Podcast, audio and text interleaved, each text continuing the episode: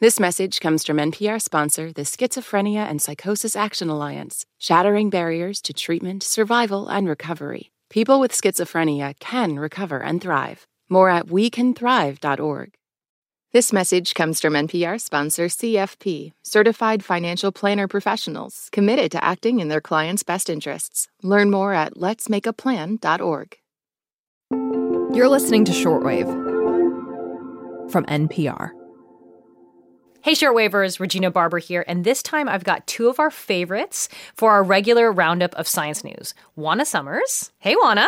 Hello. Thank you for letting me hang out again. And science correspondent Pien Huang. Hey, Ping. Hey, Regina. Hey, Juana. Hi. As always, we're going to share three science stories in the news that have caught our attention recently. Number one, how a bunch of tiny invasive ants have changed how elephants act and what lions eat. What a sample of ancient chewing gum tells us about dental care and diets in the Stone Age. And then billions of cicadas appearing this spring. All that on this episode of Shortwave, the science podcast from NPR.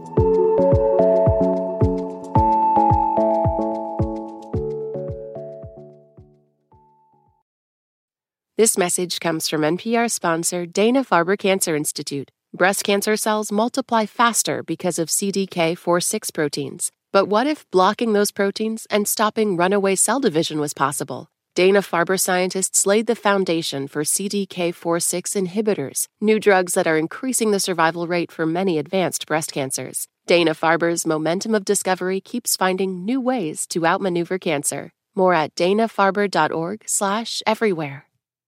Support for NPR and the following message come from the American Cancer Society. Dr. Alpa Patel leads a team that researches cancer risk factors, and she shares how her team makes an impact. We always do what we like to think of as actionable science. So, the work that we do makes its way to things like nutrition and physical activity guidelines for cancer.org, where millions of people come each year to learn about how they can better prevent cancer. To learn more, go to cancer.org. All right, Juana, you're the guest. Which topic do you want to start with?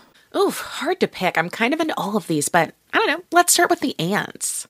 Okay, so this story starts in the savannah at a nature preserve in central Kenya. And Juana, if we went back 20 years, we would see grasslands that are covered with acacia trees.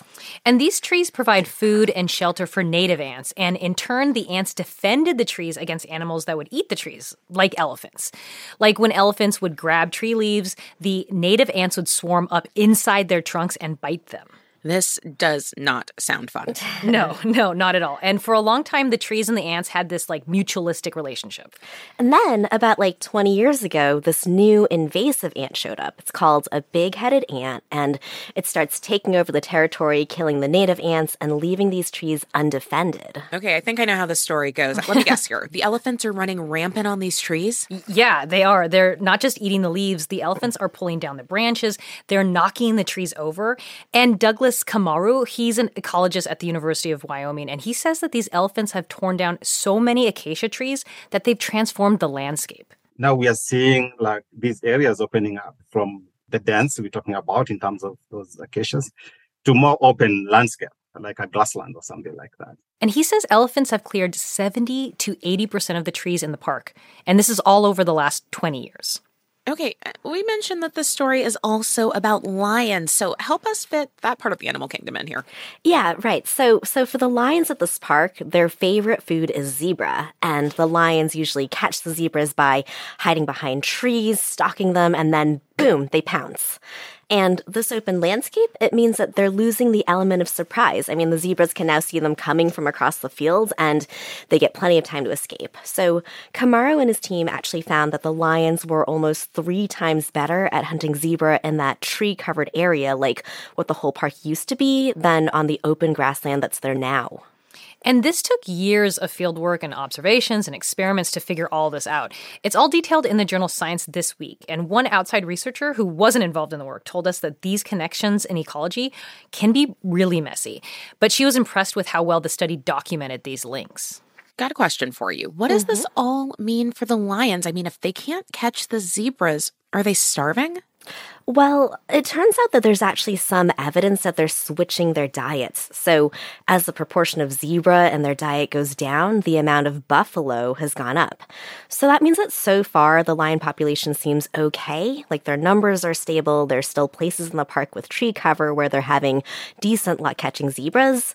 But these tiny invasive ants are still taking over the park at a rate of about 160 feet a year, and it's not clear if they can be stopped. All right, next up, I think you all have brought a story about something that does not sound particularly tasty to me stone age chewing gum?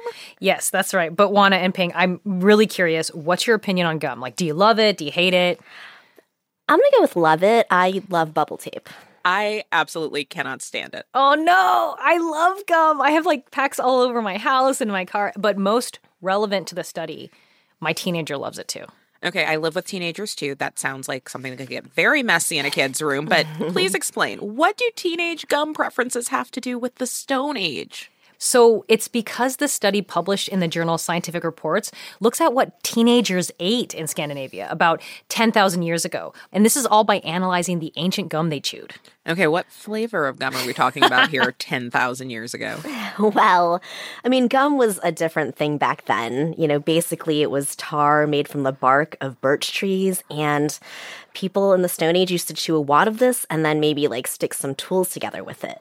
And as you chew gum in general, it collects stuff from your mouth, you know, genetic material, bacteria, little bits of food stuck in your teeth. And so this Stone Age wad of gum is something like a time capsule of what they were eating. Okay, I am going to need to hear about the menu in Stone Age Scandinavia. Yeah, I was very interested. So I asked an archaeogeneticist at Sweden's Stockholm University about this, Anders Götherström. Here's what he said people were snacking on in the Middle Stone Age or Mesolithic period. So what's a proper Stone Age diet? Now, at least now we know that if you go home and then put hazelnuts, trout, and deer in your frying pan, then you would have a Mesolithic diet from Scandinavia. And this gum also has like the imprints of teeth, which gives you the size of the teeth, which is also how they knew that the gum chewers were teenagers. And Götherström and his team could tell from the mix of bacteria in the gum that one of the teens actually had very bad gum disease. Uh, We know that she was about to lose her teeth. Ouch. Although, I guess it's not super surprising that someone who lived almost 10,000 years ago needed some dental work. Yeah, um, Götherström said that she probably was in a lot of pain while chewing that gum.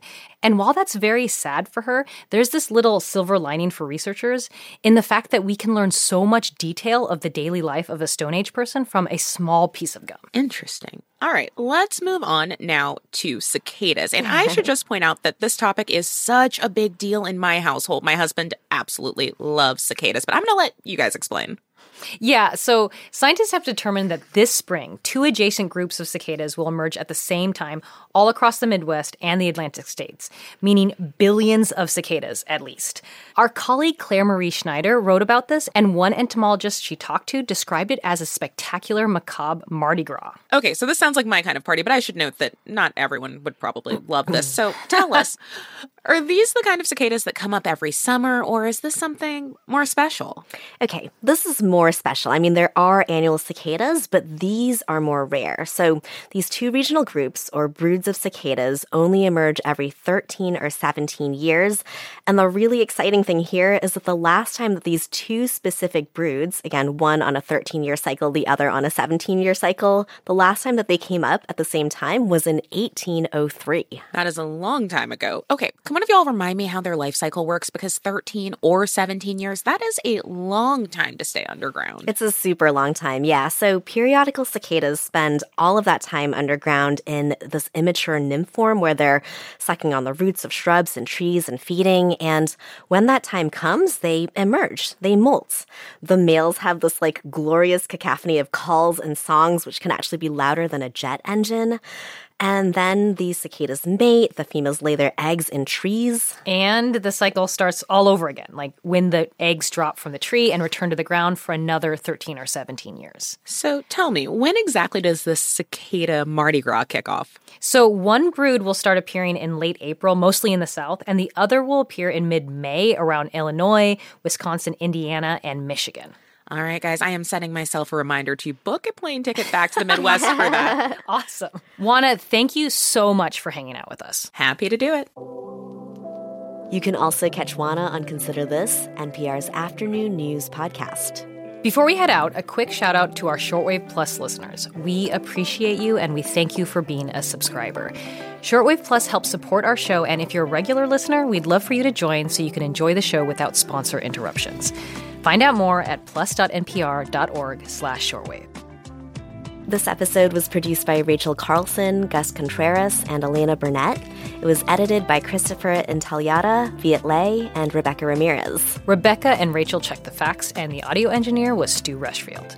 I'm Regina Barber. I'm Pien Huang. Thanks for listening to Shortwave, the science podcast from NPR.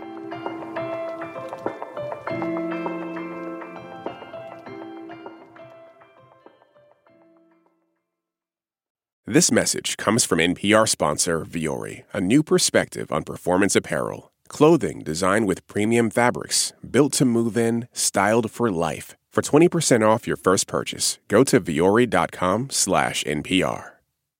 Support for NPR and the following message come from IXL Learning. IXL Learning uses advanced algorithms to give the right help to each kid no matter the age or personality. Get an exclusive 20% off IXL membership when you sign up today at IXL.com/NPR.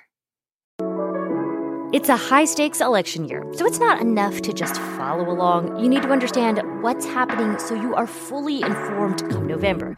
Every weekday on the NPR Politics Podcast, our political reporters break down important stories and backstories from the campaign trail so you understand why it matters to you. Listen to the NPR Politics Podcast wherever you get your podcasts.